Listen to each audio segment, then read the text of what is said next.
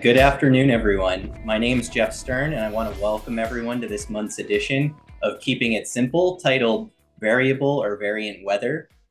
I'm joined today by Mike Green and Harley Bassman of Simplify, and Tian Yang, Chief Executive Officer and Head of Research at Variant Perception.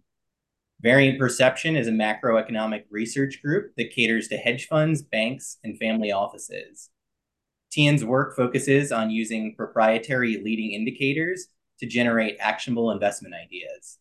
Prior to joining Variant Perception, Tian worked as an equity derivatives trader at Bank of America Merrill Lynch, where he was responsible for building out the Delta One global index business.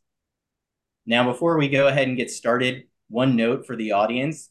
Please go ahead and submit your questions down at the bottom under the Q&A feature, and also a friendly reminder that everything discussed on this call is for informational and educational purposes only and should not be considered investment advice.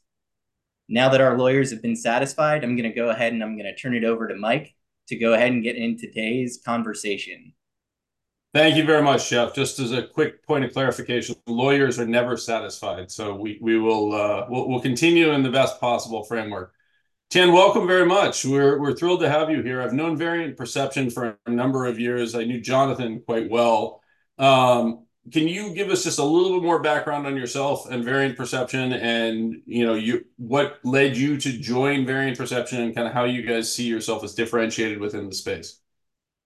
Yeah, absolutely. Well, firstly, like I said, I've been aware of you all and Harley's work for a long time as well, so always been a big fan.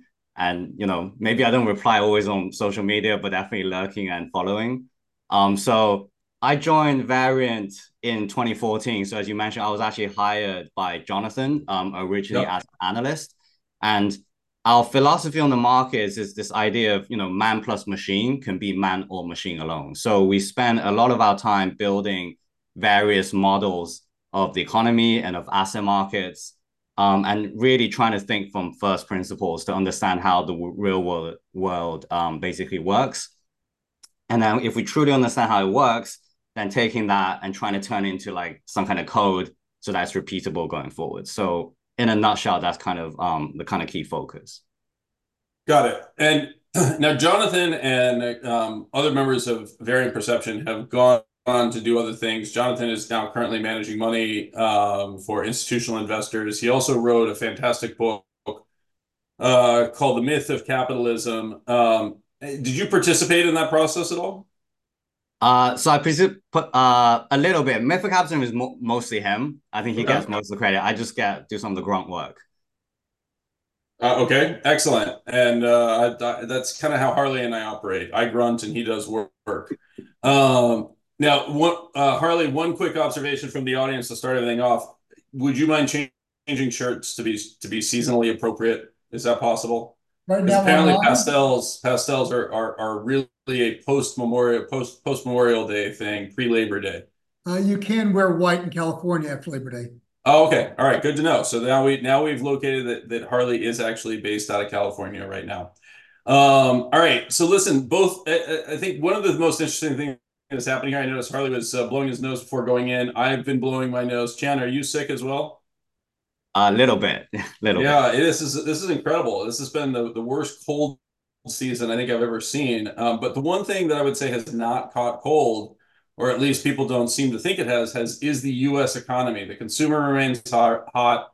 As Harley pointed out in the uh, preliminary, he got the inflation that he requested, so America, you can blame Harley. I personally was disappointed by those inflation numbers. I'd like to see them lower. Harley, what do you think is going on? Um, God. Deep transitory. Eventually, it will come, it will work. Well,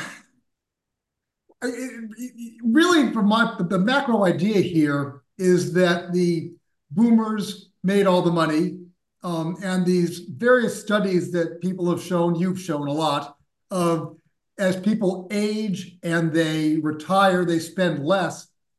I think that's probably true for the you know, Depression generation, or... But for us, we have all the money, man, and we're going to retire and we're going to spend it and we're going to give it to our kids and they're going to spend it. I think I saw a number that one third of all home sales earlier last year was that were all cash and there's, I mean, they're getting the cash from somewhere.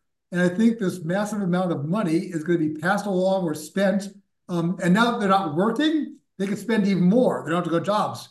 Um, and this combines with the idea of we're reducing the boomers, taking up productive people out of society, supply, and we're bringing millennials who are forming households and they're spending to buy baby carriages and cars. And so you have more demand, less supply, and thus you have the inflation. Um, maybe I'm wrong, but it's a darn good story. No, I, I think it is a darn good story. I think it's wrong. I agree with you, but it's also helpful to know, by the way, for our audience that Harley has all the money. So if you're looking for a cash loan to buy real estate, he is the guy to turn to, apparently. Um, with that said, like you know, I think the interesting dynamic is the question of are you consuming more than you were previously? Which is what's required for that increase in demand. And most of the evidence would suggest that actually baby boomers are now consuming less than they were previously, with one notable exception. Unfortunately, as spouses die and you become a widow or a widower, you are imputed to be consuming more housing. Um, so it's going to be very interesting. I mean, it's you know, to me, I don't know, Tian, if if, if you want to toss in here, but this narrative of aging populations being very inflationary, I agree, by the way, that they're very supportive for wage rates, but I'm not at all sure that they are supportive for the idea of a growth in aggregate demand. That that feels like a different factor. Tian, do you have a thought there? Um, yeah, so one of the concepts we use to think about demographics is um, kind of analogous to kind of cycles of capital. So in a way, a little bit linked to your points, you can think of young and very old people as consumers, right? And then mm-hmm. the middle kind of of the population as kind of savers, right? That's kind of a traditional model. Now, when you do that globally, one of the things people miss is you got to wealth adjust it. Because obviously there might be a lot of young people in Africa and so forth, but a little bit on Harley's point again, a lot of the older rich people in wealthier countries. So when you kind of wealth weight the, the kind of demographics, you actually find a really keen kind of relationship between that and the 10 year right, over a very long time period. And it kind of makes sense intuitively because obviously it's about how do you clear the global pool of savings, right? In the long term, presumably 10 year yield should really be clearing kind of the market for savings, right? All the kind of middle aged rich people have savings and then the people consuming, and you just kind of adjust it. So on that model, we actually have a pretty strong trend for the next 10 years of a higher equilibrium 10 year yield. Right. And so and that's a very strong relationship. It goes back all the way to the 60s. So from 60 to 80, you catch it up. 80 to 2010, you catch it down, and 2010 is the bottom. And it's a it's so there's like a very big structural kind of flow concept that is a little bit how we think about the kind of you know shift in populations. And so I'm just um, so that actually opens this up. Great. Let's let's pause for one second. We're going to show the poll that we put out on Twitter earlier today, which hits on this idea of inflation. And and I think this is actually pretty consensus. This matches up pretty well with what we're seeing from the Michigan reports, et cetera. Um, if we can pull up those poll results, or the, actually, I guess the poll question asking what do we think inflation looks like?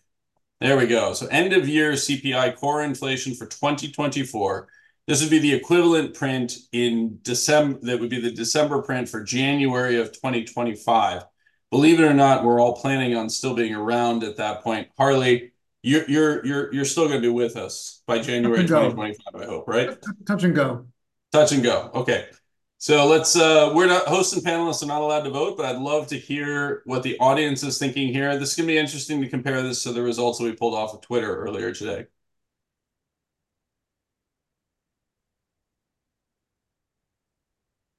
Interesting. Okay, so our audience is less inflation sensitive. Um, let me see if I can pull up the Twitter numbers as well.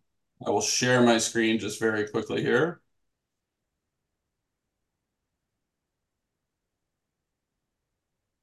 So just in comparison, on Twitter, the expectations are clearly for 3% plus inflation. Um, the audience for this is more in the 2 to 3% range. That sounds like we have people that are more um, either economically more bearish or more convinced that the inflation narrative is going to retreat a little bit more this year. Tian, where where do you guys think you're going to see, given your kind of you know the strong alignment that you have with the ten year, which I just want to make very clear for people is actually a slightly different statement, right? So, and I, I do actually think there's a really important point that Tian is bringing up. It's one that Harley emphasizes a lot as well, which is this underlying idea that uh, the growth of the economy is relatively closely correlated with the 10 year rate, right? So, what you're effectively saying is something very similar to that, that the cost of funds should be similar to something like the opportunity set that's created by you know wealth uh, the existence of wealth and consumption opportunities going forward. That's that's really the relationship that I think you'd be hitting on, right? Yeah, over like a long period, ten years, right? And obviously over a long period, always okay, one year out. So I think that puts us more into kind of the the business cycle cyclical bucket. So obviously yep. we'll have an anchor, but clearly the business cycle metric is going to matter a lot more for kind of that number. And I would say yep. our leading indicators for inflation actually worked really well last year, up and down. Obviously, growth leading indicators across the board failed for the US, but inflation yep. did pretty well. And that's actually starting to bottom. So it foresaw the kind of disinflation that we're starting to see from Q4 to now. It will probably go a little bit more, but I sus- well, we think it's more going to be um kind of a bottoming out process. So two to three feels about right there's not that much to give you worry cyclically right now. But obviously, given how aggressively people think the Fed's going to cut, that's probably where the kind of divergence is. Um, so, so this is yeah. So so this is one of the charts that you actually shared with us. Um, you know, looking at things, for example, you have your own forecast, but one of the charts that you highlighted was the NFIB small business uh, pricing plans and the fact that that has now turned higher. So I'm sharing this chart. Hopefully, people can see this. I'm having a few problems with my monitors. It's probably something tied to my sickness or the fact that I'm now down in the south. Harley's in California. I'm actually in Fairhope, Alabama, which uh, uh, is an unusual uh, destination for me. I'm loving it down here. It's fantastic. All of you down in the south, uh, uh, uh, you you definitely have figured out a higher quality of life and a more enjoyable framework than those who are trapped in the northeast. Um, the I, part of the point that I would make on this is that we actually have a really interesting challenge because in order to develop relationships that tell us meaningful clues on inflation, we actually have to have some inflation variability. And so the chart on the right, I'm actually breaking that down and looking at the dynamics of the NFIB price plans versus inflation. And you know, one of the things that jumps out is, is I can't actually construct whether this is a leading indicator or a lagging indicator. And I'd, I'd be interested in your reaction to that, right? It, it feels very much to me that small businesses are both reacting to changes in inflation and we're seeing almost equal explanatory power with moderate leads. What's your what's your thinking there? Um, so we, the way we kind of search for lead indicators is slightly different. So our, our emphasis is kind of purely on correlating turning points rather than okay. kind of the, the overall explanatory power, right? So, you know, if you think about the economy, trying to forecast a level is basically like an impossible task because clearly as things are dynamic, it's endogenous, the coefficient is going to change all the time. Yep. But when you think about the sequencing in the economy, turning points have a pretty reliable kind of sequence in terms of this happens first, right? It just sometimes there's a longer lag or shorter lag. So there's lots of these kind of relationships where if we can find the, the turning point correlation and then use that to screen for inputs, we can create models that are a bit more sensitive with the turns.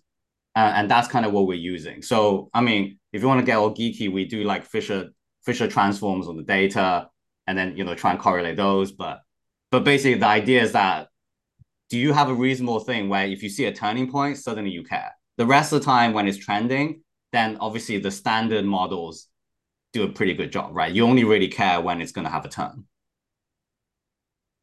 So uh, just very quickly, a Fisher transform is effectively just looking at a z-score of deviation from a trend. Is that a, a correct interpretation um, of, of the simplified way to think about it? Uh, yeah, well, you can imagine. So like, for example, you got the chart up here with like the, the core CPI, right? And obviously after 21, the, the black line goes through the roof. Once you transform the data, you basically just compress it onto the same scale. So effectively now the 2000, the mid 2000 kind of hump at the top is the same magnitude as like the mid, at uh, the late uh 2000s, and then you basically compress it down. So basically now when you run statistics or things, you're not affected by the distortions, right? Like all the turning points are kind of look the same, and there's like a magnitude thing breaking it. That's kind of a little bit what it does. So it, it, it effectively is reducing the outlier impact. It's not quite Winsorization, but it's transforming the data yeah, to achieve something kind of. similar to Winsorization. Okay. Yeah, kind of, yeah. Got it. Um, so one of the things that that you know you have highlighted in the materials that you shared with us is one that feels very topical, which is this, this underlying idea of you know what is liquidity and what does it actually mean. And so if I if if I think about the themes that you kind of shared with us you know, in preparation for this call. I just want to run through kind of the key points, and then I want to jump into some of the individual components of it. First, as you looked into the U.S., you are highlighting that the consumer is still spending, that labor hoarding, effectively, companies being unwilling to let workers go, despite the fact that we've seen demand deteriorate, particularly in areas like manufacturing, construction, et cetera, that that's given consumers a false sense of job security that's allowed them to continue to spend and yet, interestingly enough, their personal finances are very clearly deteriorating. Um, you suspect that once profit margin pressures start to bite, the labor cracks will go from gradual to a sudden deterioration. Can you expand on that a little bit? Uh, yeah. So the easiest way that uh, you can visualize labor hoarding is to look at um, surveys of hiring intentions versus earnings. So you know, the, the, the, the kind of most egregious one we show is within the NFIB survey, where the actual realized earnings have been pretty poor, right, and, and trending down since COVID, but hiring intentions have remained very elevated. And what's very interesting is, you know, these time series go back decades, right? And historically, clearly they're correlated because almost by definition, as a business, if you're not making money, why do you want to hire people? Um, and what happened after COVID was that that relationship broke. So even though earnings came off, hiring intentions have stayed elevated, you know, much higher than than where earnings have gone. And you know, it kind of makes sense, right? And there's lots of explanations, you know, whether it's like the, the, the demographic shifts in terms of the labor market or like work from home or like, you know, everyone has all this excess savings, people don't want to do the jobs, various reasons or another. Um, you've had a situation where, you know, businesses have struggled to find labor. And you know, there's lots of things on surveys on quality of labor and so forth. So clearly they're going to be a lot more reluctant than a normal business cycle to lay off workers. Right. It's going to be like the last cost they cut, and they're going to have to like let other costs go first. Now, obviously, this varies by sector because clearly, if you're a tech company and everybody's been studying computer science, you know, for the last 20 years, there's an abundance of software engineers. You're not worried about laying people off, right? You can get them back. You don't have to overpay. If you're like industrial company, you like an energy company. Like how many like you know, you know, geothermal scientists, whatever, geology scientists have have been graduating, right? So there's like a there's been this in a way like a capital cycle almost within the labor market in terms of which areas are being hot and it's affecting kind of this um ability for companies to hire uh the kind of right workers and so that's why i think is contributing to the, to this kind of seeming um, kind of contradiction, right? Where on the one hand, leading indicators are bad. On the one hand, companies are concerned about, you know, the outlook. Yet the labor market has clearly been, you know, very resilient. And you only ever see these kind of layoffs coming in the kind of, you know, we would say capital abundant sectors, right? The sectors that they're not worried about labor. And so I think that's kind of the, the explanation. And how long does this last? Well, it, it lasts until you run out of kind of the the kind of spare margin these businesses have, right? If things truly deteriorate enough, you know, you're going to have to be forced into layoffs. And so I think that's where the kind of idea of gradual and sudden, right? You know, to quote the Hemingway bankruptcy kind of thing, it, it should be a yep. very exaggerated impact where as a business, you're probably holding off until the absolute last moment. You, you're really going to have to be forced into it. So that's actually a really interesting point, though, that you bring up, which is the difference in the construction or the difference in the supply of labor in areas that have experienced tremendous growth, whether that's software engineering or computer science, that have not yet seen the huge productivity improvements. I mean, it's interesting as we think about things like the implications of Chat GPT, et cetera, on potential productivity. or automation tools in programming, uh, productivity occurring in the software engineering space, which really hasn't hit previously, versus what you're highlighting. Like there's still significant shortages of oil field drill drill workers, et cetera, construction workers, plumber, you know, particularly in the skilled trades, things like plumbers, et cetera. Those are very hard to replace. And so what you're highlighting is, is that those are the areas where we're actually seeing the labor labor hoarding we're not necessarily seeing it at Microsoft or others who are well supplied in their labor, whether that's domestically or through things like uh, uh, you know H-1B visas type type dynamic. That's that's actually a really interesting point. It's one I'd not heard emphasized before. Do you do you see one of the things one of the charts that I would would highlight is this underlying issue of um, small business, you know, I agree with you that it is very interesting, right? I'll I'll use the uh, proverbial loaded phrase that small businesses continue to emphasize that they can't find workers, even as I look at things like their small business sales and their sales expectations look incredibly re recessionary, right? I mean, this is about as ugly as it gets. This is data sets, to your point, going back into the 1970s we've just never seen anything like this outside of you know the global financial crisis. Now the question is and this is something we were talking about beforehand like we've been in this cycle for so long that unless an additional catalyst emerges this is one of your second points you know do we actually see a restocking and a recovery period even if the economy is not quote unquote strong? Um yeah and but by the way if you look at the uh, the NFIB components on labor and also on uh, loan availability, those are the ones that go all the way back to 70s. Yep. They give a phenomenal lead on kind of NIPA corporate profits, like just phenomenal and like working yep. over decades and decades. And obviously, the, the intuition is that they're clearly uh, non-discretionary expenses, right? Generally, your labor and, and your financing costs are very significant and usually non-discretionary. So there is a persistent kind of headwind there and obviously, as kind of the lagged effects of interest rates follow through, you know, that headwind's clearly going to be there. Like, you know, one of the big things, you know, it got really hot on Twitter last year was, you know, these charts of like net interest payments are going down, yep. even Fed's hiking. And like, you just have to look at the chart, just push it forward, right? That's like a two year. Yep. So, like, uh, there's a lot of these relationships that suggest the headwinds are, are coming on costs. So it's really now contingent on extra stimulus to force revenues and demand up. Otherwise, profits are going to get hurt, right? And so this comes back ultimately to kind of the the 2023 discussion, right? Fiscal, right? If you it's like the most obvious answer, yeah, run seven percent GDP, great. But now you're going to have to maintain it, and then what's kind of the extra on top of that if costs are truly going to pick up? And that's I think the the kind of crux of um of what's going to happen here, right? Like where, where's that extra stimulus going to come from? If the government cannot maintain the same pace of um, fiscal stimulus. So I think that's why ultimately in the US, it feels like the risk is somewhat uh, to the downside in terms of the, the, you know, obviously we're pricing a soft landing, right? And then clearly the economic data has been pretty good. So yeah, that's kind of, if I was to take it through, that's probably where, where it shakes out. Okay. I apologize. I'm having some troubles with my screen, so it makes it more difficult for me to share some of these slides. I'm going to try one more time, then I may hand it over to Brian to drive here if I, I continue to have challenges. Um, so this is this is really hitting on the second component of your your your arguments, right? That the EPS estimates are defying negative guidance, job openings, and higher rates. We're seeing the pressures building on the cost side.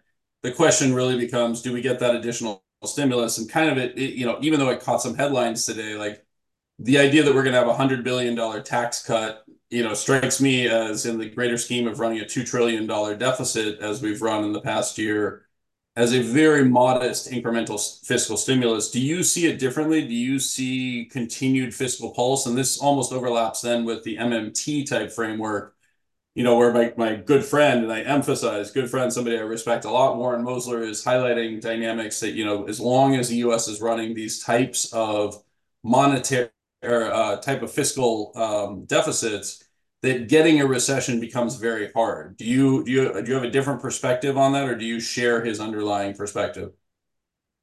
Um, I think getting a kind of, you know, oh, like G, GFC, like you, you want like a, a, you know, big daddy recession, then yeah, I think it's gonna be hard. But if yep. you want to get some, you know, earnings down, right, like some, you know, like a kind of a reset, then it obviously depends on how the rest of the economy reacts, right? Like the whole difficulty and I guess the fun of analyzing the macroeconomy is it's not a static thing. It's not like I can hold everything else the same and I just pump up fiscal and then clearly everything works, right? Just even historically in recessions, you can run big fiscal deficits, right? And it hasn't mattered. So it's really about how the kind of different pieces fit together. And so mm-hmm. I think on the fiscal side, the impulse is actually marginally negative. The key for this year is more about will the Fed do the preemptive cuts, even if we don't get kind of the, the, the bad data, right? Because the the only comparable scenario to today now is 1967 in terms of a soft landing. And the reason I say that is the, the, the divergence between leading indicators and coincident indicators in the US is obviously absolutely epic, right? And this is like obviously a, a historic lead lag. And so the, the, the closest analogy we can find is 67, where basically the Fed went big, cut rates a bunch, ultimately facilitated a kind of more inflationary end to the 60s in terms of 69, 70, but they staved off a recession, right? That 67 was the only situation where leading indicators look really, really bad. So and, let, us jump to let's jump to a couple of slides on that. So how do you go mention ahead, go ahead, with, how do you mention MMT with a straight face? Haven't we shot this thing down yet? They print money to get inflation, and then we're going to solve it by the government cutting spending. Like that's a laugh. That's not going to happen.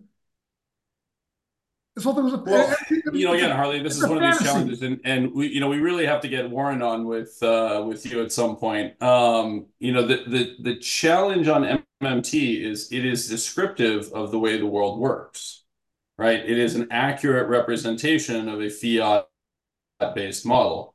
What you're correctly highlighting, and, and by the way, I agree with you, is it still matters how you spend the money right? So if I choose to spend a whole bunch of money adding to the productive capacity of my country, I'm going to have very different long-term results than if I spend a lot of money buying lottery tickets for my citizens. Um, you know, that that's just a different outlook. So it, you know, when when you talk about MMT framework, this question of are they increasing the quantity of income that is flowing to the private sector that is being handed from the aggregate social purse, you know, you, you, can't really argue with that. I'm not sure that I, I'm not sure what your pushback is. This whole thing is rainbows and unicorns. Okay. Uh, well, you know, keep, keep I like going. believe in both. They're both beautiful.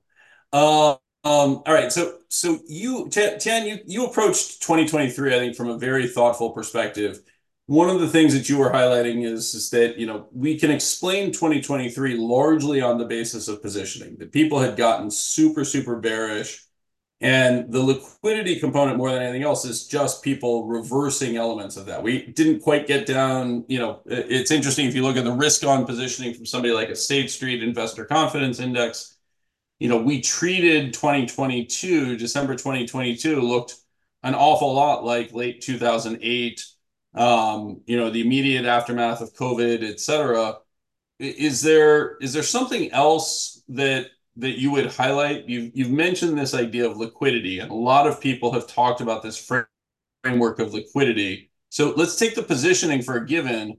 What does liquidity mean to you, and how are you thinking about it?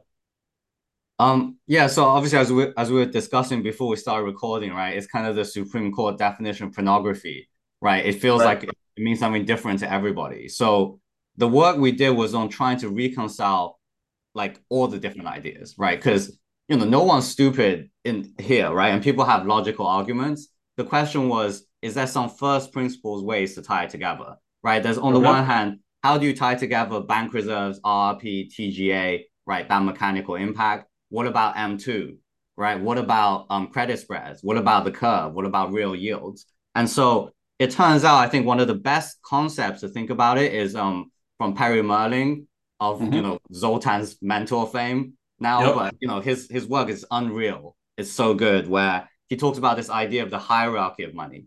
So you can imagine like a pyramid where at the top is kind of the the, the bank reserves of the, the high power money, and you have deposits, right? and then the deposits are further, and then further below deposits in the pyramid is like loans, and then below that securities, right? So the yep. high power money, the tops enables the layers further down. And so we're obviously as investors mostly in the securities layer, and we're impacted by all the things above it.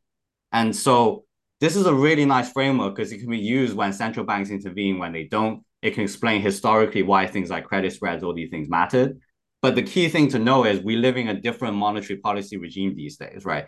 After the GFC, the Fed obviously one pay well does a bunch of things, right? Run the excess reserve regime. They pay interest on um, reserves, right? They intervene in all sorts of asset markets, right? Traditionally, we have this concept that central banks as lenders of last resort, right? SVB happens, we the banks, you know, use reserves to support deposits, and that's it.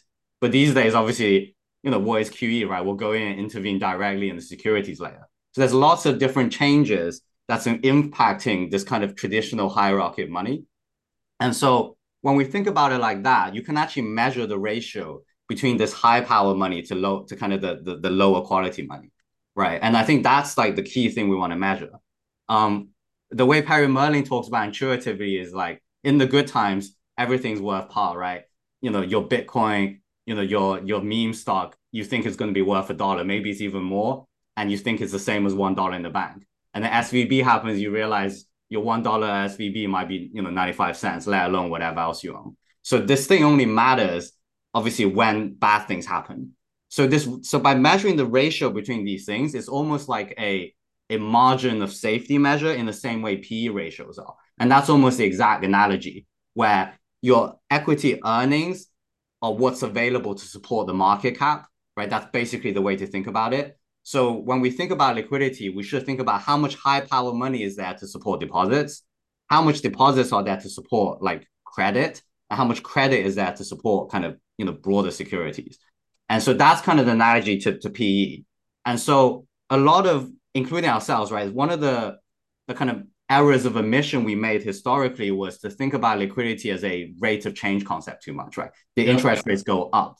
Did these rates of change go down? But in a way, that's very similar to the idea of, you know, like a P ratio is a five times and it goes up to 10 times. Sure, it double, but 10 times P is still probably a reasonable level, right? That you have a reasonable margin of safety. And I think that was a little bit of the realization in that we needed like the equivalent level measure for liquidity and not just use all the kind of rate of change stuff.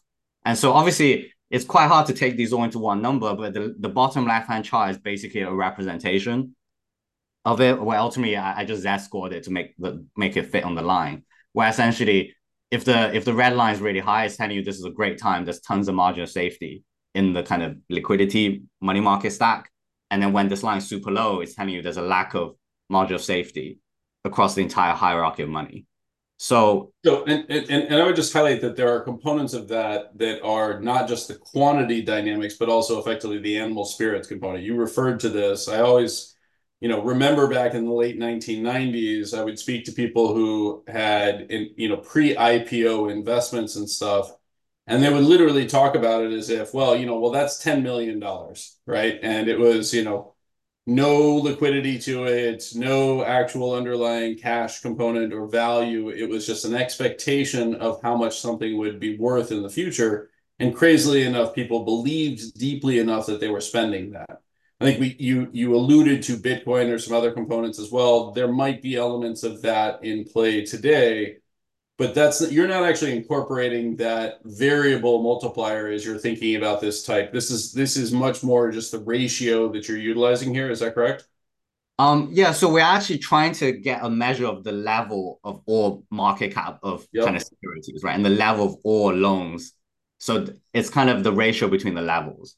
So um obviously ultimately it's a proxy but you know if you want to build a simple version the fed flow of funds obviously has fantastic data. It's just a bit slow every quarter right? So you can actually build this out uh, using that data as well. Um and the key takeaway was that again obviously with the benefit of hindsight not surprising but just given the sheer magnitude of stimulus in the system and given obviously in 22 the entire market cap securities really went down you had a lot of kind of you know high power money at the top supporting like a lower kind of market cap at the bottom, right? And then all it took was the Fed and you know BTFP after SVB to say stuff, and then slowly but surely this no- ratio needs normalized. So so the main takeaway is that from a level point of view, in terms of the margin of safety embedded in the entire kind of monetary system, we're only at neutral right now in terms of levels, but the rate of change is negative, right? So that's a little bit how um, I would conceptualize liquidity's impact right now. So if, if I'm looking at a, at a chart like here on the yeah. top right, which is the business cycle um, financing index, leading risk assets, you, you, know, I don't see the same dynamic that I'm seeing in the bottom right hand side where the Merrill multiplier effectively popped. So so so if I'm distinguishing between these two, you would effectively say the liquidity is going to be the most important component the business cycle component is going to be a secondary indicator, in part because unless things get so bad in the business cycle, I'm not necessarily going to have to challenge my belief structure, right? A good, you know, really simple example would be a company goes bankrupt. If the economy goes through a Lehman type moment, they can't access their cash. Because we didn't experience anything like that, even as the business cycle indicator looks to be as weak as it was in 2008, it doesn't have the same impact. Is that a reasonable interpretation of those two charts? Um, yeah, yeah, I would say so. I would just think of obviously BCFI. We call it BCFI, but just think of it as like, did interest rates go up or down? Right. So it's be saying interest rate. If interest rates went up a lot, so you know the overall business cycle financing conditions getting worse, right? That's kind of what it's saying. Whereas the bottom one is effectively like, what's the PE ratio for, or the bottom left is what is the PE ratio but used in the liquidity context. And the bottom right is what's the change in the PE ratio. But but but again, just to orient people to this. So if I'm thinking about the, the Merrill multiplier, that would be the equivalent of saying what's the ratio of credit outstanding to M2? Uh, what, what's the yeah, it's a, it's an average of all the ratios. So what's the right. ratio of reserves outstanding to deposits outstanding? What's the ratio of deposits outstanding to loans outstanding? And what's the ratio of loans outstanding to securities outstanding? Got it. Okay. And, and so is is there a particular weight that's being put onto a base layer versus the next layer, or is it just a true average? Um, I've just I've just simple averaged it because obviously it's just to give you the concept. Yeah.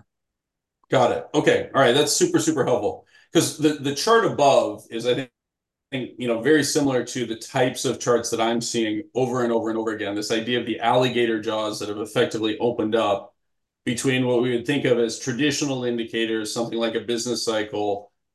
Your point is it's on interest rates. Um, again, there's some modification that's occurring here, but you know, ultimately, what you're saying is that the traditional signs of tightness have gone up. I would incorporate things like the SLOOS. I would incorporate things like the ISM, et cetera, and and that's telling me that like credit conditions should be really, really tight. The credit spread should be really wide Um, very much like what you're seeing in this top chart, but you're highlighting that the existence of, a, of an adequate supply of liquidity has forestalled that day of reckoning, at least for now. Yeah. And okay. obviously affect so it's again it's just a potential it's like how big can the potential move be, right? If you short 100 PE stock, you obviously got more upside than shorting a 5 PE stock. So that would be the kind of idea.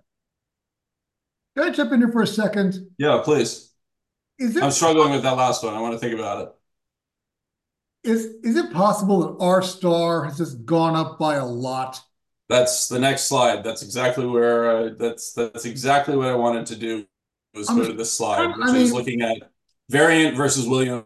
What changed? So so your dashed line is is effectively the same as saying R star.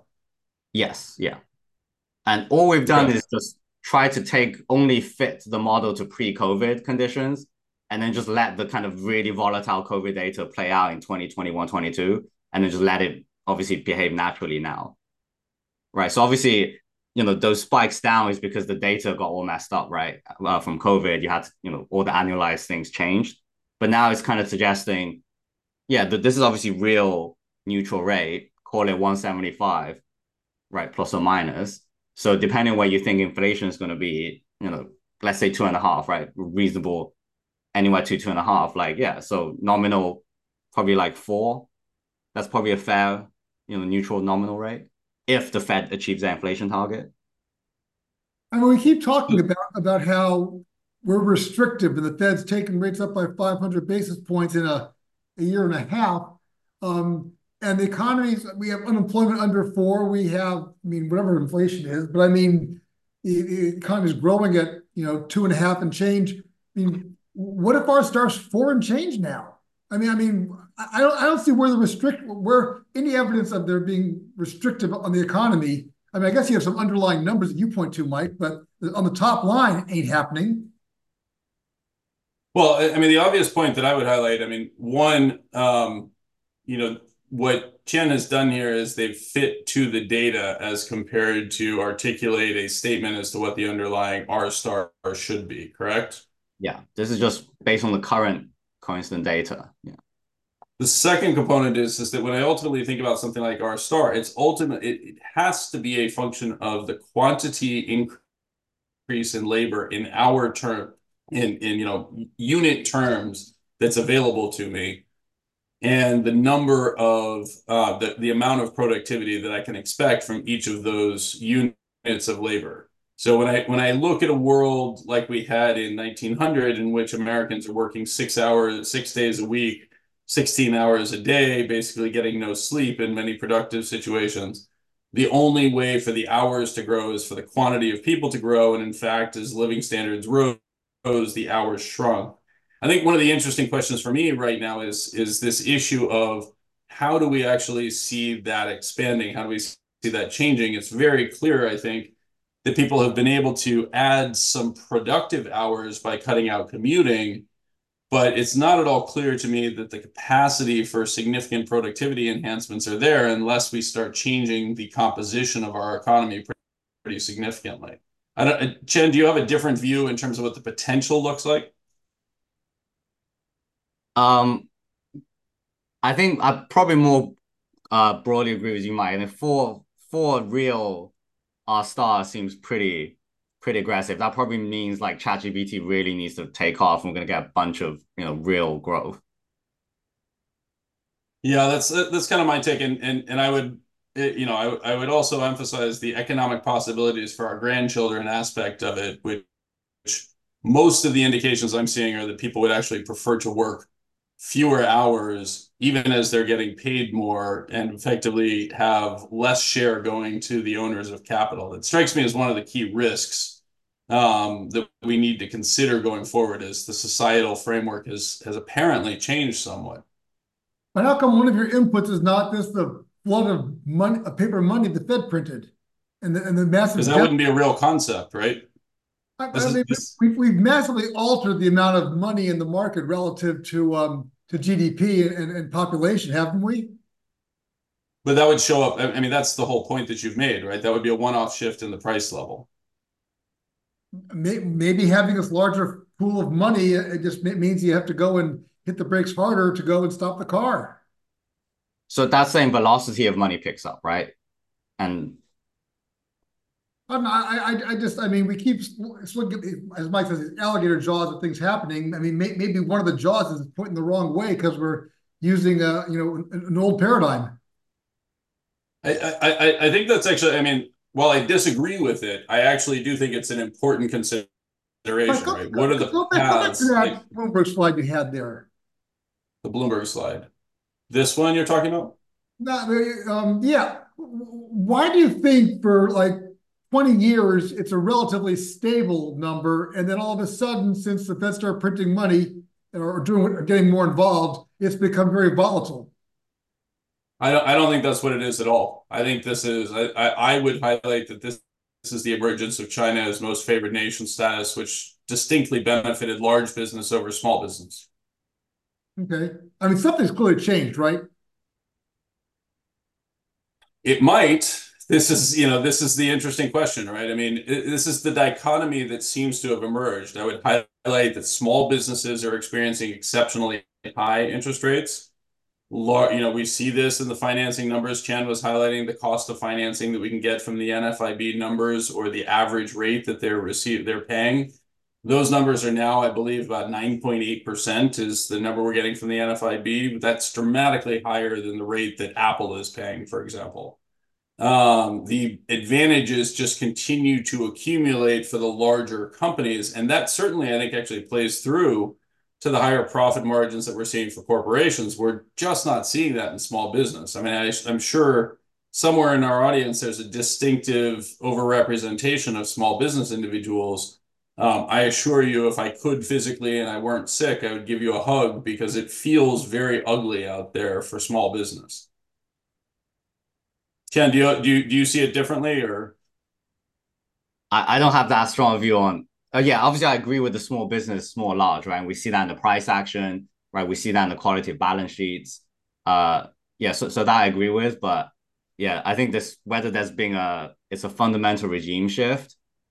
Um, you know, we wrote a big white paper, you know, we called it Age of Scarcity, right? And the core idea was that, you know, this we've experienced decades of kind of cheap credit cheap labor, cheap commodities, and if all three start to reverse at the same time, like on a kind of look forward basis, then clearly, um, you know that that that kind of necessitates a completely different kind of asset allocation shift. So I still think structurally that's probably where we're going, but obviously that's like a much more five year plus kind of view. But um, for us, those view, you know, what's driving those views is a lot of our kind of capital cycle work, right? Where we've noticed kind of just the years of underinvestment in certain sectors and just kind of overcommitment of money and, and kind of people and, and money into certain other sectors, right? So, so I think that's more the um the outcome.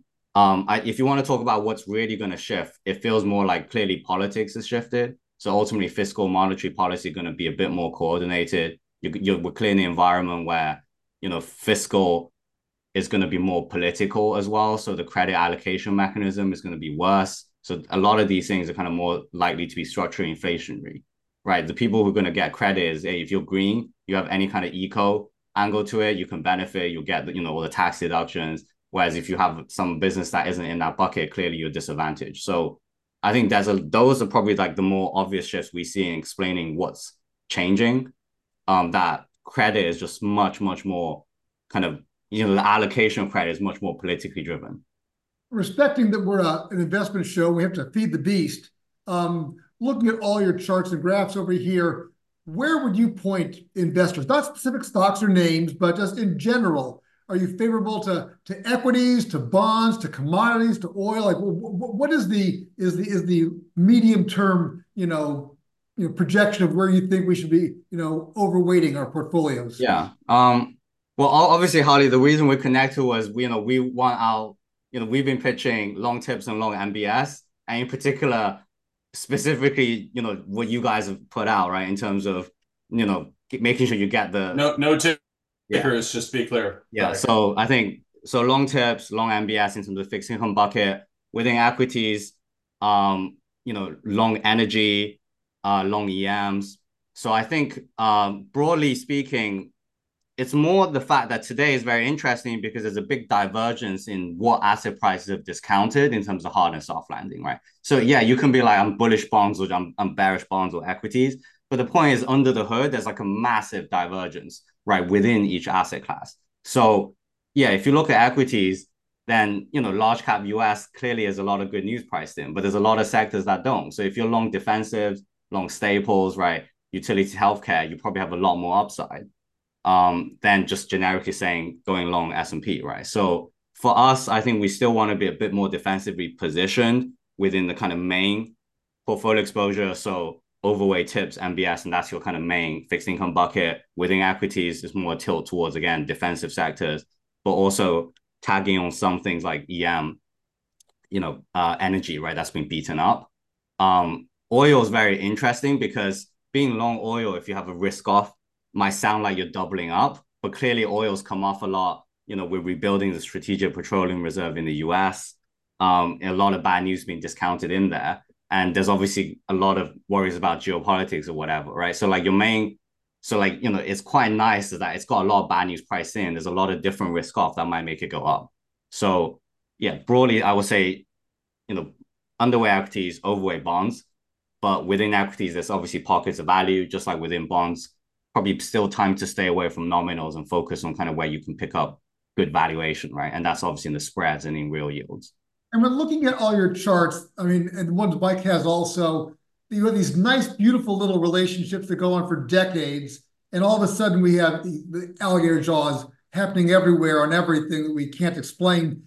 Can I draw a lesson from that that something's happened that we don't understand, and maybe the whole concept of value investing is out the window, that the whole Benjamin Graham that, that that's useless now, that there's other things that drive investments. I mean, Mike would say it's it's indexing that's driving it as opposed to value. Um, do you have a thought on that? I mean, I mean, I mean, is there a value to actually looking under the hood at, at, at a discounted cash flow, or is it something else that is more important? Sorry. Um. Yeah. Look, I hear you. I think one of the um. That, yeah, one of the concepts coming in is clearly where are the relationships are still working and where isn't, right? And if and clearly going and prioritizing that's important. So one of the interesting things about 23 was lead indicators did kind of work for Europe, right? It you know for China, right? China reopening was a dud lead indicator, saw that. Um, Europe disinflation, but also Europe recession, they saw that. So it's really specifically within US consumer and US labor market. That's kind of the epicenter of things that broke, right? We still had industrial production was down, manufacturing was obviously hit, obviously housing's gone through its own cycle. So that's why I think going back to the kind of maybe, maybe it's a good way to circle back to that kind of the beginning of the conversation. In, in my mind, the whole focus is labor hoardings impact and um uh the US consumer, right? And the fact that it's tied into it. And the fact that in our in our view, yeah, maybe it's labor hoarding, maybe it's the drawdown excess savings, maybe it's the fiscal. But what's really, really interesting is that when you look at consumer real consumption, out of COVID, you had to step up in the level of real durable goods consumption, right? And since then, it just got grown at trend basically from this higher level without any give back. In most normal business cycle inventory cycles, there's a bullwhip inventory cycle effect where once you kind of overconsume, it kind of feeds through the supply chain. And then there's like a, you draw down inventories, they rebuild inventories, and there's a short. What's really interesting, that's like a very persistent divergence. And I think that's where the opportunity is going to be because there's um actually gaps opening up, right? You have companies that over earn for two, three years out of COVID, suddenly disappointing, and the stocks gets hammered. Whereas you have others that's still going up and it's going fine. So I wouldn't say it's broken in that it's just a blanket, it's broken, right? Lots of pockets of this framework still work the key is to understand why kind of certain segments haven't. And obviously, because it's the US, it's very high profile. But you know, we've hit on some of that in terms of fiscal, labor hoarding, and so forth. Um, yeah, so so that's probably the, the way I would think about it. It's a very valid question to be like, is lead indicator just wrong? It makes right? me wonder. I mean, Mike has data going back to caveman times. Um, somehow he makes them up, and it's making me think that maybe we're looking at the entirely wrong window of time. I mean, people look at the at World War II or they look at the 20s. I mean, is it possible that really what we should be looking at is like the 1880 to 1910 of the Gilded Age when we had, seriously, when we had monopolies running the, the, the world? I mean, right now, the Mag 7 basically is our legal monopolies that have infinite pricing power. I mean, maybe that's what's going on here is that we basically, we don't have competition anymore. I mean, is, is that possible? Um, yeah, I think certainly, obviously, you know, going back to even right at the beginning of the conversation, Jonathan wrote the book, you know, in terms of oligopolies, pricing power, and, and so forth. So clearly, that dynamic, um, is in place. But obviously, you know, history just rhymes, right? It doesn't repeat fully. And I would say the biggest shifts is that, you know, people's understanding of how the world works improves over time, and data is more available over time. So it's you know, if we can all see that same data you know, it probably won't play out exactly the same. And if anything, the way I would think about it is maybe it's so hard going back to why it didn't work is positioning and these things matter, right? People are a lot more aware of what's going on. So in addition to trying to understand what will happen, it's even more important than ever to learn how to play the game of investing, right? Understanding how other people position, where the divergences are, and then actually trying to take advantage of that that's probably more how how I would think about it because these questions are obviously very hard to answer. I can't give you a good answer, but I suspect, you know, the, the policy regimes are very different, right? Central banks, you know, lenders of last resort, all the things we talk about are different, and that's probably more what's driving it than, you know, like the you know wild days of, you know, Rockefeller, and you know you can get away with anything. Well, I I, I actually would extend kind of what Harley was saying, and and you know Robert Hall has actually written a recent paper on, on this. Um, it, you know, others have highlighted the, this idea that is dismissively referred to as many who are ardently pro-capitalist without fully understanding the complexities around that dynamic. And just to be clear, I'm about as capitalist as somebody can get. But the the the point that that he would raise is is that when you experience a major shock like COVID, it actually becomes much easier for companies that are in oligo, uh, oligopoly or in a monopoly to raise prices under the rubric of, well, you know, everyone prices are going higher, right? We have to raise so that we can get our part. And people oddly stop comparison shopping. They basically decide that they can't really worry that much about it. We were in some ways trained for this by things like toilet paper shortages during COVID, where we basically said, just buy it if it's available. Um, now there's evidence that that seems to be breaking down. We're seeing particularly the consumer packaged goods, the staples providers are suggesting that there's increasing price sensitivity that's reemerging.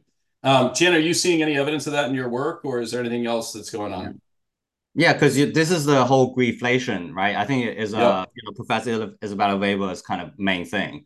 So we actually thought that was really cool idea and essentially basically tried to do a, the very similar methodology so it's possible to quantify how much of inflation is being driven by labor versus corporate profits. And for sure, out of COVID, you had kind of basically two years of you know inflation pulling up corporate profits. That's basically ended, right? So it's no longer pushing up corporate profits, but it's not necessarily a detractor. So I think that would broadly fit. Like you, you can actually quantify this, yeah. And so, are you finding that that's actually the underlying case that there was more of a push from the capital side than from others, or what? What's yeah. what's your? Yeah, so th- definitely out of COVID for like the first two years, um, corporations managed to boost profits from inflation, which historically is obviously quite rare. And so, th- to your point, they more than raised the price of prices to compensate for how much their costs were going up. That's the so-called greedflation. Yes. Yeah. But if you yeah, measure and, and, quarter on quarter, and, it's kind of diminished already. Right. And, and and you know, this is I think is actually important. I think it's an overly dismissed component for many in the industry, right? Uh, th- this idea that corporations suddenly got greedy. No, that's not the case. It's just their capacity to actually exploit that was improved by the volatility that we experienced. Yeah, right. temporary I mean, monopolies across the board, right? Once the right. supply chain shuts down, everybody has a monopoly. Correct. So that, that you know that once the minute you move into that, you start. The other component is is that if you actually have pricing power, you immediately move to a lower level of production that can create persistence in inflation. We definitely are seeing components of that. I see Jeff and his his his gingerness has showed up, and we are uh, that that tends to be the clue that we are being given the classic uh, uh, sheep's hook, uh, shepherd's hook. Uh, Jeff, is that indeed the case? Yeah, sorry to play time police, uh, gentlemen, but uh, that's yeah, we, okay. We, understand. Okay, fantastic. All right. Well, listen, Tian, this was really excellent. Um, we have uh, three presentations from you. Is it possible for us to include links to those, include those on our website so that we can distribute those to the people who attended? Yeah, absolutely. Yeah. Fantastic. And if people want to follow you, they can find you on Twitter at Variant Perception, V R N T perception. Is that correct? Uh, yeah. I mean, we're, we're probably not as prolific uh, as you, um, but obviously, well, that's okay. Very, very, very few people are either as as as as prolific or as handsome as me. But the um the the so if we want to find you on Twitter, we can go there, and then it Variant Perception is also your website that allows people to consider access. It is an institutional product. It is premium priced, and so we're really pleased that you've allowed us to introduce you to some of our audience, and hopefully people found this as interesting as we did. Uh, great start to 2024, guys. Harley, I got to tell you, I'm on the back foot again on the inflation front. You're you're you're smacking me around. This is uh, this is not an interesting start. Jeff, I'll let you wrap it up. Thanks, Mike, and thank you, Harley and Tian, for an informative and interesting conversation today. Uh, for the audience, please remember to register for our next Keeping It Simple. It's going to be on February 8th the title is Goliath versus Goliath. Uh, Mike and Harley are going to be joined by Matt Stoller, who's the Director of Research at American Economic Liberties Project. They'll be discussing the growing issue of monopoly power and the role of the state. So it's sure to be another spirited and fascinating conversation. So I hope you'll all join us. And with that, I hope everyone has a great afternoon, and we'll see you next time. Simplify Asset Management Inc. is a registered investment advisor. Advisory services are only offered to clients or prospective clients where Simplify Asset Management Inc. and its representatives are properly licensed or exempt from licensure. SEC registration does not constitute an endorsement of the firm by the Commission, nor does it indicate that the advisor has attained a particular level of skill or ability. Be sure to first consult with a qualified financial advisor and or tax professional before implementing any strategy. This website and information are not intended to provide investment, tax, or legal advice. This content is solely for informational purposes and does not intend to make an offer or solicitation for the sale or purchase of any specific securities, investments, or investment strategies. These materials are made available on an as is basis without representation or warranty. The information contained in these materials has been obtained from sources that Simplify Asset Management Inc. believes to be reliable, but accuracy and completeness are not guaranteed. This information is only current as of the date indicated and may be superseded by subsequent market events or for other reasons. Neither the author nor Simplify Asset Management Inc. undertakes to advise you of any changes in the views expressed herein. Past performance is no guarantee of future returns. Investing involves risk and possible loss of principal capital. Unless otherwise noted, any performance returns presented in these materials reflect hypothetical performance. Hypothetical strategies and indices presented are unmanaged, do not reflect any fees, expenses, transaction costs, commissions, or taxes, and one cannot invest directly in any of these. The results presented should not be viewed as indicative of the advisor's skill and do not reflect the performance results that were achieved by any particular client. During this period, the advisor was not providing advice using this model, and clients' results may have been materially different. Hypothetical model results have many inherent limitations, some of which, but not all, are described herein. One of the limitations of hypothetical performance results is that they are generally prepared with the benefit of hindsight. In addition, hypothetical trading does not involve financial risk, and no hypothetical trading record can completely account for the impact of financial risk in actual trading.